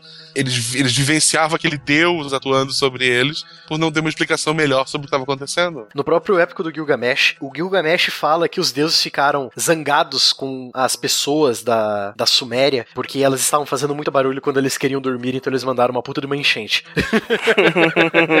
que motivo mais fútil pra exterminar a humanidade. Eu adoro esses de- os deuses dessa época aí, sabe? Eu gosto dos deuses dessa época e, e, em geral dos deuses nórdicos e, e as culturas que são politeístas, né? Sim. Porque os deuses têm sentimentos, cara. São vingativos, eles, que- eles É. quebram tudo, entendeu? Eles têm os preferidos, os não preferidos. Esses aí são deuses que, que prestam. Mas se eu tenho o poder de invocar uma enchente, esse meu vizinho que sempre faz festa não tava mais aqui, há muito tempo. É, eu, se eu fosse um deus, eu ia botar pra fuder, cara. Uhum. Mas aí é que tá, se você analisar bem a Bíblia, cara, o Deus, o Javé também não é um Deus bonzinho, não. Ah, mas esse botava muita pilha errada, né, cara? Esse que é o problema. É. Não, mas, é, mas ele, ele ficou bonzinho depois que nasceu o filho. Como todo pai, ele toma jeito. Se ajeitou. Verdade. I will have my revenge! Só que a gente tava falando do Zigurate, tem um em Ur, não tem, ô Matheus? Tem, tem, tem. Tem, tem Ur, Uruk, Lagash. Todos eles tinham zigurates. É o de Ur que o Saddam Hussein reconstruiu, né? Que tem um que o Saddam mandou recons- reconstruir em torno das ruínas do original. Fez uma reprodução quase, digamos assim, idêntica do que seria o Zigurate original. O Saddam, ele tinha uma, uma tara por essa época, tanto que também a gente vai falar ali do, do Jardim Suspenso da Babilônia. Ele chegou a oferecer uma recompensa milionária se alguém mostrasse pra ele como construir uma estrutura daquela que tá nos registros, né, com a tecnologia da época. É. Ele realmente gostava da, daquela arquitetura, né? Se tu tem dinheiro infinito e, sei lá, petróleo, né? Um país inteiro pra você. É, então. O cara tinha o país inteiro no bolso, fa- faz o que quer, né, cara? Então, aí a gente falando dos zigurates, a gente começa a falar dos Jardins Suspensos da Babilônia. Isso. E realmente, o Jardim Suspensos, ele é uma construção estranha. Tem muita, muito misticismo em volta dele, assim como a Torre de Babel. Muitos acreditam que os Jardins Suspensos, eles seriam zigurates. Só, é, é, ele seria um, um gigantesco de um zigurate projetado para levar cada degrau do zigurate seria um jardim inteiro com palmeiras, com árvores, arbustos e a água seria levada por todos os andares desse zigurate para poder alimentar as plantas lá. E no extremo desse zigurate estaria o palácio dos reis babilônicos. Só que, tipo assim, eu tinha lido alguns anos atrás que a única evidência que eles encontraram desses jardins suspensos era um poço esquisito que acharam no Iraque. Fora isso, não É. acharam mais nada. É, em textos, né? E o registro do historiador que escreveu sobre as Sete Maravilhas, que citou o tal dos jardins suspensos. Sim, também. O- os Jardins Suspensos, é, muitos acreditam que ele existiu. Ele foi uma das sete maravilhas da antiguidade, que não so- a única por sinal que sobreviveu foram as pirâmides do Egito. E os próprios, acho que quando o Alexandre dominou o Império Persa, Alexandre o Grande, ele acabou se esbarrando com os Jardins Suspensos da Babilônia. Então você já, já tem registros gregos sobre os jardins, entendeu? Mas de todos os, os sete antigos, as sete antigas maravilhas, é, ela é a que menos tem informação, é a que menos a gente sabe. Sim, exatamente. Das outras tu encontrou ruína, tu encontrou mais escrita- escritas, né, é, para confirmar aquilo. A que menos tem informação, a mais misteriosa, é o Jardim Suspenso da, da Babilônia. Até o Colosso de Rhodes, que a gente achava até pouco tempo atrás que seria meio que matematicamente impossível, pelo menos construído como ele vai citado, né? Com um pé em cada lado do porto, né? Que não, não tinha como fazer aquilo. Tem registro de que ele existiu, que a quantidade de ferro que encontraram no fundo da Bahia, lá, que depois tinha sido recolhida pra fazer armas e tudo, ele realmente existiu. É, e já sabe que quem derrubou ele foi o Kratos, né? Já tá, tá registrado. Aí o Kratos fala: The gods make me like this. É... I will have my revenge! É, tem a- a- as muralhas, né, do Nabucodonosor, Ah, que eram tão largas que o pessoal ah, fazia corrida, né, em cima dessa muralha. Tinha portões também que ficaram famosos. Ah, Os portões até hoje existem, estão na Europa, se não me engano, na- na- no Museu da França. Então, ele era uma, uma construção gigantesca para proteção, que acabou como fazer corrida sobre ela, acabou virando também um ponto, ah, como é que eu posso dizer, de, de interesse da cidade, até um, uma um- o circo da cidade, a brincadeira era ali na- na- nessas, nessas muralhas. Era um, um landmark, né? Tipo a, a- a Torre Eiffel, a Estátua da Liberdade, o. Sim, sim, sim. Isso. Ponto de referência. É, tem um nome essas portas, não era portas de Ishtar, alguma coisa do tipo? Era a, a porta azul de Ishtar, a deusa acadiana, assíria e babilônia do amor e da fertilidade. E da guerra também. Todos os deuses deles eram meio temperamentais, então ela era deusa da guerra também. É tipo os deuses nórdicos, todo mundo é da guerra. É. Aí você lia lá, Freya, deusa do amor, da fertilidade, das alemães e da guerra. Aí você pegava lá Thor, deus dos ferreiros Do trovão. e da guerra. É, Tyr, deus do combate singular e da guerra. Zeus, o deus pai e da guerra. Ah, mas a gente tem que respeitar um povo que tem algo como o Valhalla, cara. Pensa bem. Salão dos Guerreiros. Tem que respeitar. Os caras morrem com a espada na mão e podem ir pro Valhalla, onde eles vão beber e lutar com os seus inimigos pela eternidade. e fornicar. Não esqueça da fornicação. Aí eu quis deixar fora essa parte, porque, né? I will have my revenge! Então, já que a gente já fal- fa- falamos bastante da Babilônia, a gente pode dar uma explicada na formação territorial dessas civilizações, né? Sim. Tipo, não que eles já tivessem demarcações. Eles tinham demarcações, mas é, nesses atlas históricos que a gente tem, né? O próprio Atlas da História Mundial da editora DK que eu tenho aqui em casa é muito bom também. Ele tem vários textos e mapas históricos. E tem um, um online também muito genial, é o Geacron, se vocês puderem acessar aí também. Esse é nosso companheiro, né? Olha a genialidade do cara que bolou isso aí, cara. É um mapa mundi que vai mudando conforme você avança os anos. Ele vai de 3000 a.C. até 2014. Olha é só. incrível. Ano por ano, cara. É sensacional. É cara. genial. Ele já colocou a Crimeia na Rússia? Ainda não. Tá atrasado ainda, tá atrasado. Não colocou. Essa é uma falha dele ainda. Não tá atrasadinho ainda. Pô, sacanagem. Eu tô avançando aqui com ele. Dá pra você avançar de ano em ano, de 10 em 10 anos e de 100 em 100 anos.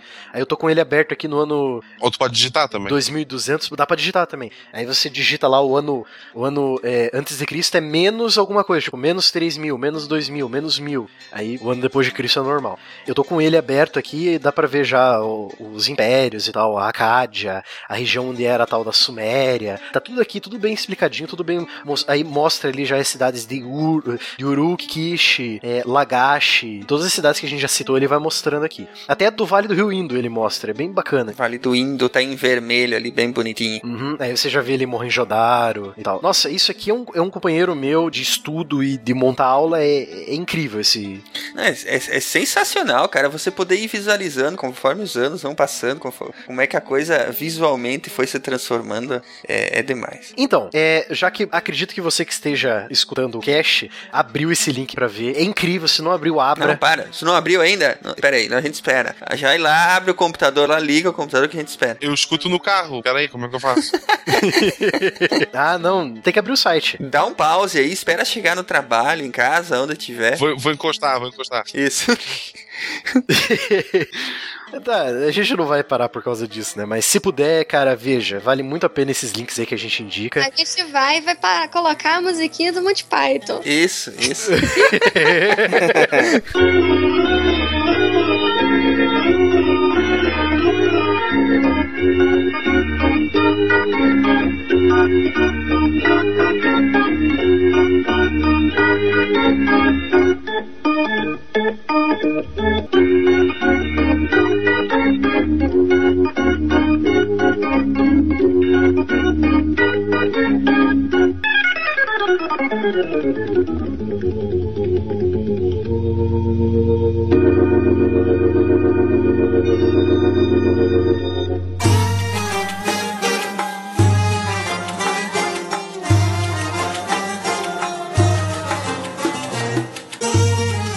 Então, é, como vocês podem ter percebido da gente ter falando, a gente falou das cidades de Ururuk, Babilônia, Acádia, a gente foi citando meio por cima. Então já, vamos, já podemos delimitar já um período temporal quando essas civilizações surgiram, né? Então as, as principais civilizações a florescer na Mesopotâmia foram os sumérios, os babilônicos, os, os acadianos e os assírios, que são os que dá pra citar bastante. Teve outras, muitas outras que, tipo os cacitas que Hititas, os os hebreus. hititas. É, é que os hititas são mais da Anatólia, elas- eles não são da Sim. Mesopotâmia, mas sempre foi. É essa região do crescente fértil que a gente chama, né? Ela sempre envolveu muita, muitas regiões, mas a gente resolveu focar só na Mesopotâmia. Então, as, as civilizações que surgiram lá, a gente vai citar aqui, né? Então, aí a gente pode começar pelos Sumérios. Eles surgiram lá por volta de 5000 a.C., as primeiras vilas e aldeias e cidades deles. No extremo sul da Mesopotâmia, do rio Eufrates, onde seria atualmente o Kuwait inteiro, ali ali era a Suméria. Ó, fa- faz assim, ó, ó Matheus, que, que bacana. Vai falando os anos que você tá citando, né? Que aí o cara pode ir vendo pelo mapa. É, eu tô fazendo isso, tá, nossa, tá muito bacana. Maneiro. Então, a gente já pode começar então pelo Geacron ali, pode colocar lá menos 3 mil, que você já vai lá pra 3 mil antes de Cristo. Então você vai ver uma bolinha amarela, que é a Suméria, né? Ali, dentro dessa bolinha ali, você pode avançar ali, avança 100 anos ali. Isso, 100 anos já. 100 anos aí já, já começa a surgir outras cidades. Isso, essas cidades onde estão surgindo é tudo o crescente fértil que a gente chama, que vai ali do norte do Líbano, da Síria até o Egito, passando pela Mesopotâmia, né? Basicamente o Oriente Médio sem contar o, a Península Arábica, né, que era muito. Então lá por mil, 1280 ele já coloca as cidades, né? Kishi, Uma, Ur, Uruk, Lagash. É, no caso, é, menos 2,800 ele já aparece isso. Isso. Uhum, exatamente. Tudo dentro da Suméria. É, tudo dentro da Suméria. Então, tudo que a gente já falou até agora, a maioria das conquistas foram os sumérios. A escrita, o começo do sistema de irrigação do rio Tigre e do Eufrates foram os sumérios. Os zigurates, as cidades muradas, as principais cidades da região foram todos os sumérios que começaram a fazer. Então tudo que a gente já citou, todas as outras civilizações que vieram depois absorveram isso. E foram os sumérios que começaram a comercializar com o Vale do Rio Indo, que é aí que a gente descobre aquelas plaquinhas de argila que eu falei antes, que tem os símbolos do Vale do Rio Indo na Mesopotâmia. Logo depois, lá por 1200 e 1330, começa a surgir uma outra potência na região. Tu tá falando de menos 2330. Isso, no, no Geacron, sim. Menos 1330. É, Começa a surgir uma cidade bem perto de Kish. Na verdade, Kish foi a origem dessa outra cidade, que é a Akkad. Dela surgiu. É, cada cidade. Óbvio, essa, os sumérios não eram unidos, não era um império, não era um reino sumério. Eles eram, eram cidades-estado, ou seja, cada um cuida da sua. Eles compartilhavam os mesmos deuses, a mesma cultura, mas cada cidade cuidava de- da sua. Tipo, cada um no seu quadrado. e umas cidades ao norte da região da Suméria começaram a surgir um povo governado por um rei que se autodenominaram Acadianos, que eram originários da cidade de Akkad. Então Akkad e Kish acabaram se unindo para formar essa civilização, um dos primeiros grandes reinos a se situar na Mesopotâmia, a Acádia, os acadianos.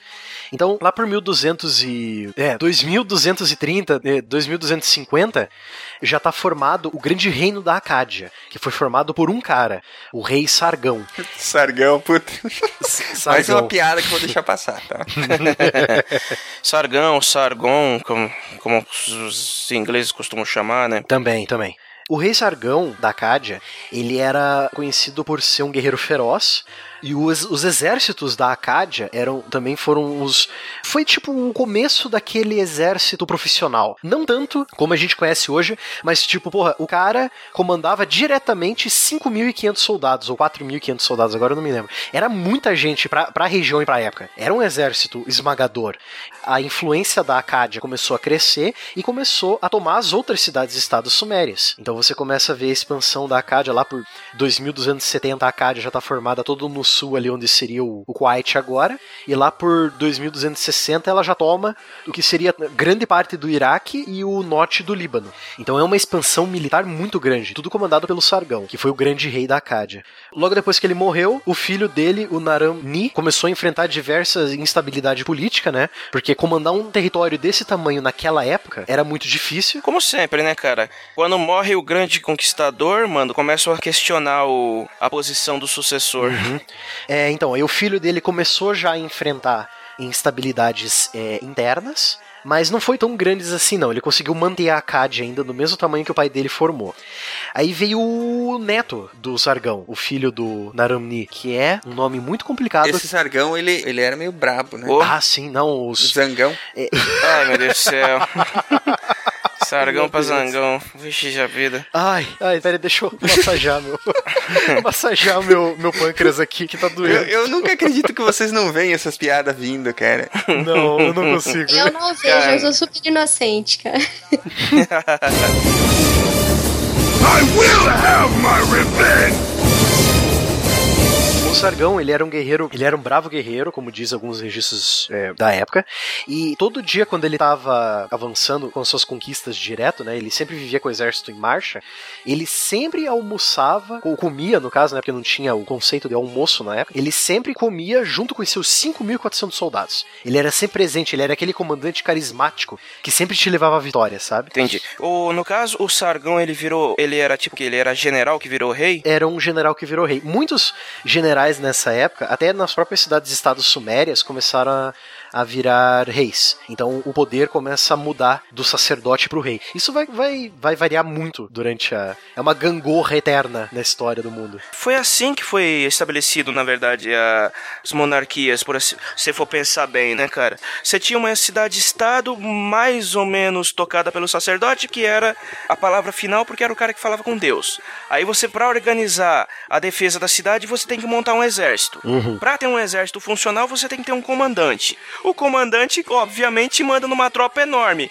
Ele soma dois mais dois, pega aquela tropa, toma o poder e agora é meu. Uhum. Sem contar que ah, muitas práticas desses generais sumérios e dessas cidades-estado, eles também casavam com as sacerdotisas. Uhum. Que aí eles iam lá e coisavam as sacerdotisas e diziam que agora eles eram Reis sacerdotes. reis sacerdotes, exatamente. Se consolidava poder militar com o poder religioso. Exatamente. Que fique registrado o termo técnico coisaram. Só pra- Coisavam, é. Boa. É o melhor termo técnico, jargão, cara. Isso. É. É, eu sou historiador, eu uso termos técnicos, coisaram. Ai, ai. Então, aí a Acádia começou a se dissolver com o neto do Zargão, o Sharkilash... Sharkalishari. Nossa, isso. Nossa. É uma beleza, hein? Uhum. Charcalixar. Caramba, que trava-língua. Então, a partir lá de menos 2120, 2130, você já pode ver que o grande império da Acádia, que já pode ser considerado um império, começou a se dissolver e lá 10 anos depois já ele já voltou ao tamanho original, que era aquele micro ponto azul ali no meio da Acádia, né? Era a cidade da Acádia e os territórios ao redor. Então já começou a, se desmanchou. Muitos historiadores consideram que esse reino acadiano foi o primeiro império propriamente dito, a primeira organização imperial que a gente já teve notícia. Outros historiadores acreditam que foi só um reino, não teve nada de império, que há uma diferença entre os dois, que agora eu não vou lembrar. Ah, tá, é isso que eu ia perguntar. Eu acho que é a conquista territorial. Tem a ver com conquista territorial. Quando você Sim. anexa outros reinos, por assim dizer. É, se você domina uma área muito grande por meio de conquista territorial, tende a ser chamado de império. Sim. E outro detalhe de império é que impérios, eles sempre têm a ideia de ser multiétnicos. Uma etnia, que é, comanda o império, sempre domina outra etnia. Como, por exemplo, o Império Austro-Húngaro, que tinha mais de 20 etnias dentro do império, né? É, então, muitos consideram ele um império, outros não, né? Alguns dizem que o primeiro império de verdade foi o Império Assírio justamente por causa desse de comandar etnias diferentes. Então, logo que os acadianos caíram, né? Não, quando a gente fala caíram, não quer dizer que a Acádia deixou de existir. Ao contrário, a cidade de Acade continuou ali, junto com a cidade de Kish, Lagash, Ururu, que elas não foram destruídas. Elas continuaram ali. Aí voltou aquele velho estado de cidades-estado, né? Aí uma cidade-estado começou a crescer bastante, um pouquinho mais ao norte. O ponto influente da região inteira, né? Ah, sim. Então Ur começou. Então, nesse momento em que Ur começa a virar uma das cidades principais da Mesopotâmia, surge uma outra cidade que muitos vão conhecer, que é a Babilônia, que é a é, deveras a mais famosa, né, de todas. Então, lá pelo ano 2000, 1900 a.C., a Babilônia começa a crescer em importância na região.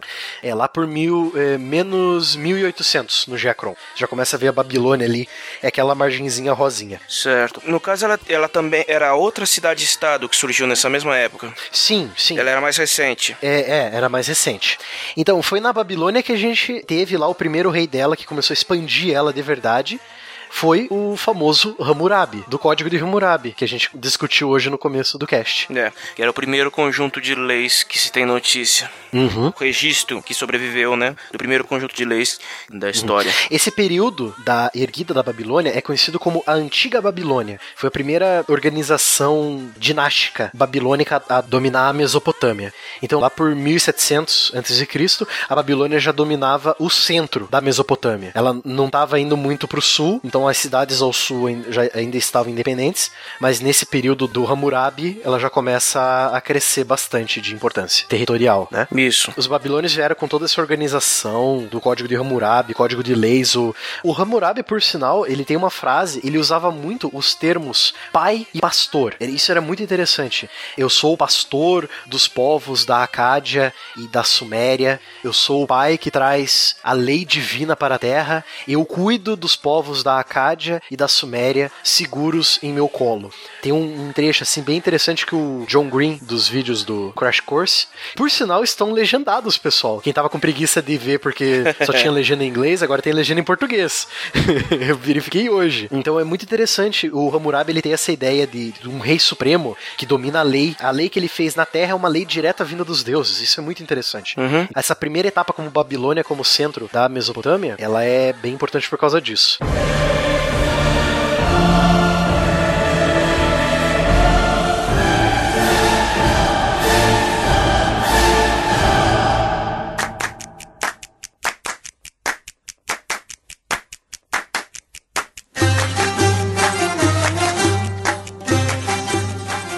Então, aí a gente tem um período de transição muito interessante. Foi uma onda de invasões e o colapso da antiga idade do bronze, da era do bronze. Então, houve uma série de invasões de vários povos vindo, povos vindo do mar, como eles chamavam. Possivelmente eram povos que navegaram de onde hoje é o Mar Egeu, que é a Grécia Minoica e a Grécia Micênica, e começaram a, a expandir eh, militarmente, querendo, tipo, ah, vamos causar o caos e a destruição na região. Como sempre. E quando eles afirmam o colapso da era do bronze, é que veio uma nova tecnologia de dominação dos ferros, né, dos metais. Então é nesse período que surge o- os hititas, que a, a Bárbara falou. Então, essa coisa dessa queda da idade do bronze é porque esses povos semitas que vieram da Arábia, por sinal, povos semitas que deram origem aos bons e velhos árabes e hebreus que a gente conhece hoje. Isso. São irmãos e continuam brigando. Beleza, é tudo bem. verdade. Então, com essa queda da, da Idade do Bronze, surgiu um dos povos mais aterrorizantes que formou, assim, aí sim, os muitos historiadores concordam que foi o primeiro império, os assírios. Eles eram tão de botar medo assim? Eles eram, cara. Nunca confie num assírio. Então, já lá por. Se você for seguir no Geacron depois, coloca lá menos 1300, que é 1300 a.C., você já pode ver a Síria crescendo num, num azul meio claro. Bem ao norte, assim, tipo, todas essas civilizações que a gente falou antes, a Acádia, a Babilônia, as cidades-estados sumérias, todas se concentraram basicamente no sul do Iraque e no Kuwait, onde seria hoje o Kuwait, né? A Síria veio do norte. É, surgiram na cidade de Assur. Era uma cidade focada no norte do Iraque. Tipo, bem lá no topo do Eufrates. E ela começou a descer, tipo, vamos conquistar todo mundo. Tipo, quando o Hermanoteu encontra o último judeu no Egito, mata todo mundo!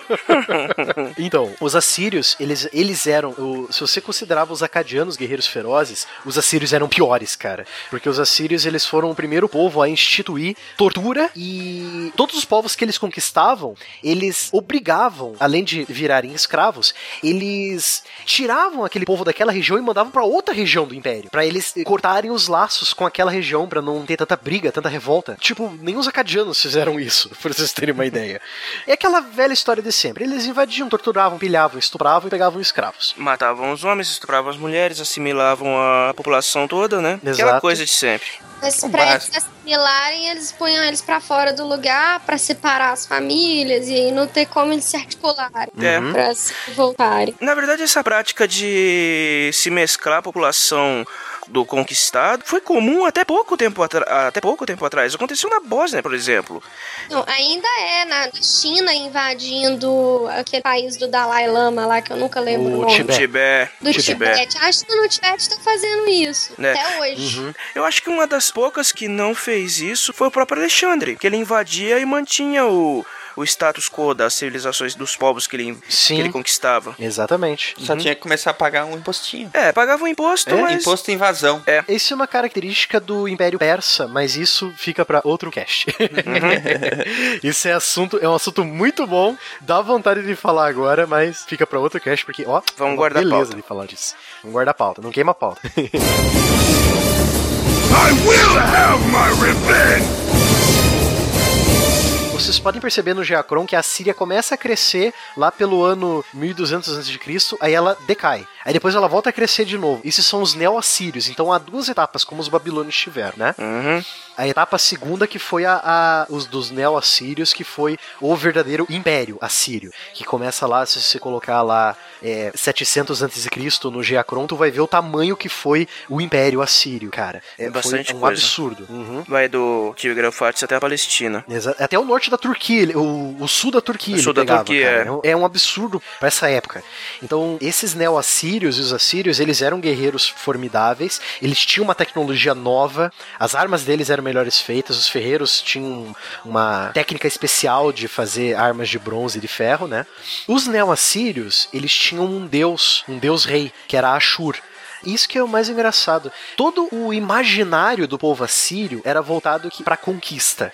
Se eles parassem de conquistar, se eles perdessem alguma batalha, todo mundo acabaria. E ia ser aquele aquele apocalipse que todo mundo conhece, né? É rios de sangue, terra desmoronando, a terra se abrindo no meio, fogo jorrando dos céus, é, é, sabe? Tudo aquele apocalipse, né? Então, tipo, tu imagina que todo o imaginário do povo assírio era isso. Se eles parassem de conquistar, se eles parassem de brigar, se eles perdessem alguma luta, o mundo inteiro ia, ia acabar.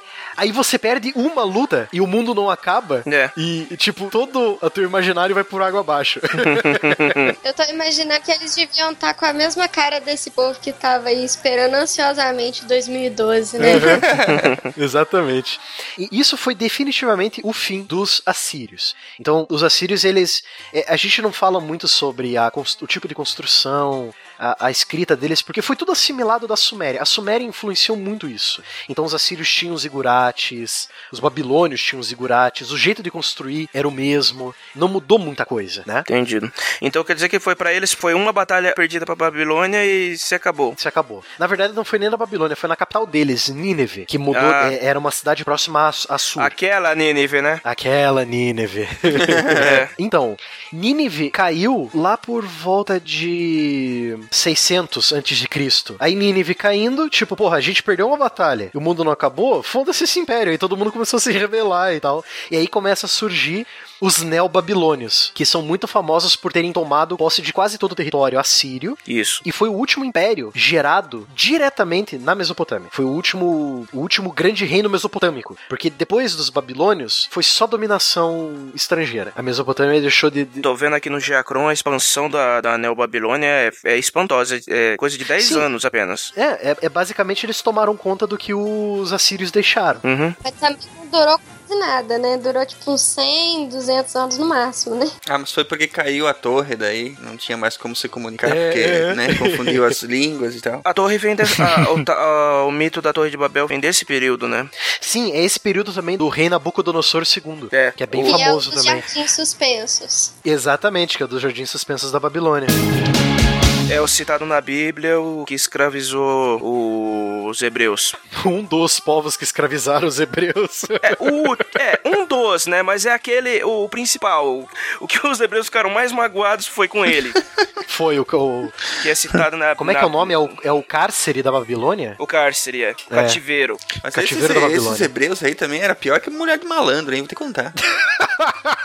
Mas é o que eu falei. Os hebreus foram um povo. Cara, com exceção do reino de Judá, constituído por. Quer dizer, tem, agora tem uma certa evidência de que Davi realmente existiu, né? Então, com exceção da constituição do, Uhum. do reino de Judá pela dinastia de Davi. Os hebreus foram um povo jogado ao vento, cara, pra lá e pra cá, escravizado por vários outros reinos. Se você vê no próprio Geacron, a, a região da Palestina Uhum. teve na mão dos hititas, depois teve na mão dos assírios, depois caiu na mão dos, dos egípcios, dos egípcios, dos hititas, dos assírios e depois dos babilônicos. Babilônicos. Uhum. E dos romanos. Não, antes dos romanos ainda teve os persas. É, os persas, Alexandre o Grande e os romanos. É, Não, entendeu? aí Alexandre o Grande, aí o Egito de novo e aí os Não, não, romanos. não. Então, é, os persas, no caso, que li- teriam libertado eles, que Ciro é citado na Bíblia também como Sim. o tal do libertador dos hebreus do cativeiro. Ciro Uhum. e Dário também é citado. Então, aí tá a questão, cara. A Pérsia Hum. não é aquilo que a gente imagina, que é tão ruim assim, sabe? Uhum. Não, mas Eles peraí. eram, eram um bando de escravocratas. Não. Não, mas, não, mas se a gente fosse basear na, na Pérsia do Frank Miller no do 300, nós estamos perdidos, né, cara? Sim. Pelo amor de Deus, cara. Então, Aí não. aí a Neobabilônia durou de 600 a.C. até 538, quando ela foi totalmente dominada pelos persas, ou seja, por Ciro o Grande. Aí a gente já vai pro nosso próximo podcast que é sobre a Pérsia. I will have my revenge!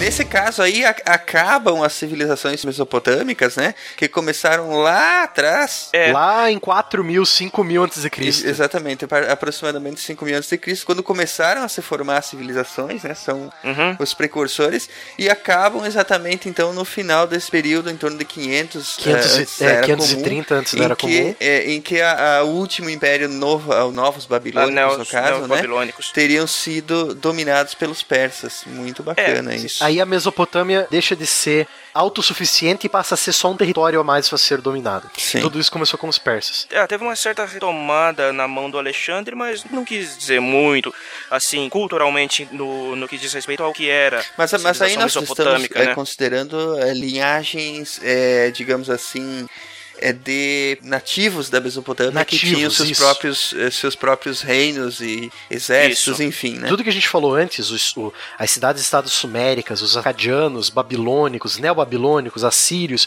tudo nasceu ali, na Aham. Mesopotâmia. Exato. Depois dos neobabilônicos, eles só foi dominação estrangeira. Uhum. Sim. E a torre? Da onde que saiu o, o mito da torre de Babel? Putz, cara. Alguém sabe dizer? Não. É, eu li, eu li a respeito de que era Ah, um... o que que fala o mito? O, mi- o mito diz o quê? Que, que teve um, um rei, né? Que, que queria chegar aos... Queria chegar até Deus, né? Queria construir uma torre que queria chegar ao céu, que queria ser Deus, e que Deus mandou uma- um castigo na cabeça dele de todo o povo que estava construindo a, a torre, criando todas as línguas do mundo. Quer dizer, um não falava a língua do outro, todo mundo se confundiu e se dispersou, que seria a primeira diáspora. O mito, é- esse é o mito. Que até aquele ponto todo mundo falava o mesmo idioma. Mas, mas tem algum registro disso é, é, escrito, Matheus? Então, o registro escrito da Torre de Babel tem na Bíblia, Gênesis capítulo 9, versículos de 1 ao 9, eles citam a Torre de Babel. Muitos historiadores acreditam que Babel é um outro nome da Babilônia, que era a capital do Império Babilônico, que o essa Torre de Babel, se ela existisse, ela seria em formato de uns gigantescos zigurate. Tem registro de um tal de Etemenanque, que seria um, um zigurate dedicado ao deus Marduk. É deus ou deusa? Marduk, Marduk é um deus. Ah, tá. Dedicado ao deus Marduk, que seria, teria sido a base do mito. Construído lá em torno de 690 pelo próprio Nabucodonosor II e tal. É como o Jardim Suspenso. A gente só achou um buraco estranho no meio do Iraque e possivelmente foi o, o Jardim Suspenso ali, entendeu? É preciso um pouco de imaginação quando se estuda história, aparentemente. Ah, Ainda mais pra esse, esse período mais antigo. Mas a gente chegando na Pérsia e na Grécia já, Já dá uma- dá pra. dá uma ajeitada. Já, já ajuda a nossa imanação já. Agora, vem cá, a polêmica final, né? Pra terminar o programa. Lá vem. É, tu falou que. Lá vem o Ronaldo, já se prepara. tu falou que a Bíblia, que tem, tinha um registro disso. Bíblia é considerada registro histórico? Mais ou menos, cara. Ah, agora sim. Sim e não. Ela é um registro feito por um povo, os hebreus, certo? Uhum. Que é todo o Antigo Testamento mais a Torá, né? Que a Torá é, é o Antigo Testamento mais alguns outros textos que foram tirados quando a Bíblia foi montada no Concílio de Nicéia. Isso. Querendo ou não, a Bíblia é um registro de alguma coisa. Ela é um registro religioso? É. Mas ela diz muito sobre aquele povo. Mas hoje você tem acesso a- aos escritos originais, porque é, muito se fala que a Bíblia foi muito alterada, né? Sim, tem sim. Mas ela foi mesmo. Ela é o livro mais adulterado da história. Exatamente. A Bíblia é o livro mais adulterado da história. Não, tudo bem, mas o que eu, o que eu pergunto assim, porque para ser usado como registro histórico, é, teria que ter acesso aos escritos, no mínimo, os mais originais possíveis, né? Antes de começarem a ser adulterados. Ah, cara. Tem uma Bíblia que é considerada a Bíblia mais antiga do mundo. Ela foi encontrada na, na Turquia. Ela tem 1500 anos de idade. Essa é bem antiga E mesmo. ela está sendo estudada. Uhum. É, tá aí uma, um, um- assunto interessante para um cast futuro, né? Falar Ah, sobre. com certeza. A origem dos textos, É, os sagrados textos e né? monoteísticos. É, aham. Exatamente. É porque, tipo assim, como os textos são muito antigos e passaram pela mão de muita gente, e os próprios textos do Antigo Texto da Torá tinham diversos autores, você fica Ah, difícil você atestar qualquer autenticidade. Mas ainda assim, esses textos eles passam muito dos costumes do povo, do que, que eles acreditavam, da sua constituição jurídica, por assim dizer, das relações com outros povos, de registros. E quando você compara te alguns textos da Bíblia com outras fontes, você vê que algumas coisas batem. Então, pode ser sim e não considerado um registro histórico. É principalmente, tipo, você não precisa acreditar que aquilo que está escrito é verdade, mas você tem que admitir que o que está escrito naquele texto religioso histórico é um registro do que aquele povo pensava naquela época. Isso é um prato É. cheio. Ou ao menos uma outra faceta pra você poder comparar com outras coisas. né? Também. Isso. Porque, tipo, é, aí, aí já entra mais é, na ciência da historiografia mesmo, né? Porque se É. você pega, por exemplo, esse texto, ou original ou não, enfim, ou algum texto que foi adulterado, por exemplo, e, e compara com outras coisas que você sabe sobre aquela época, você, você vê onde foi adulterado. né? Você, Sim, com você começa a vislumbrar onde foi adulterado. Ó, bom, aí a gente já entraria em outra discussão, né? Que também é muito Já é bacana outro de ser cast. feita. é, é, que a gente já não tá mais falando sobre Mesopotâmia. Enfim, vocês gostariam de acrescentar alguma coisa sobre a Mesopotâmia ou passamos a régua? Ah, sobre a Mesopotâmia, não, mas eu gostaria de falar que, pessoal, se preparem pro cast de Pérsia, porque, olha, vai ser Entrou uma no- beleza. Entrou no teu terreno, Pérsia é bacana, cara. E não cria hype. né? não cria hype. Olha a expectativa. Ou cria hype, né? É, isso aí. Ou cria hype, né? Pra pessoa, pra pessoa voltar pra ouvir depois. É. O pessoal tem elogiado muito os casts de história, viu? Também trabalho de pesquisa, pelo amor de Deus, viu? É, dá um trabalhão.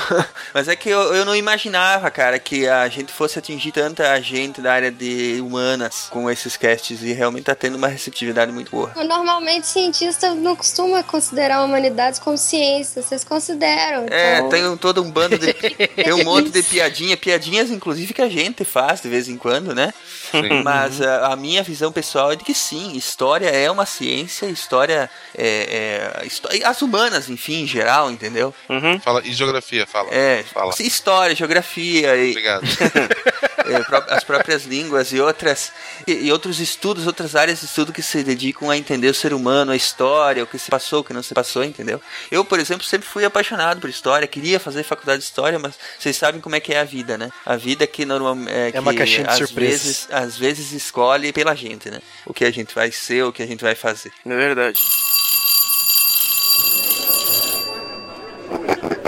Nossa, o seu tá muito estranho isso. No- Tá, Eu acho que tá complicado, Silmar. Posso cantar? Posso cantar? Vocês querem que eu cante Pode. André Matos, Timo Coimbel, Pelto? Tá assustador, cara. É. Tá, é Skynet, cara, do, dominou teu microfone. Vamos que daqui a pouquinho passa, isso. Que loucura.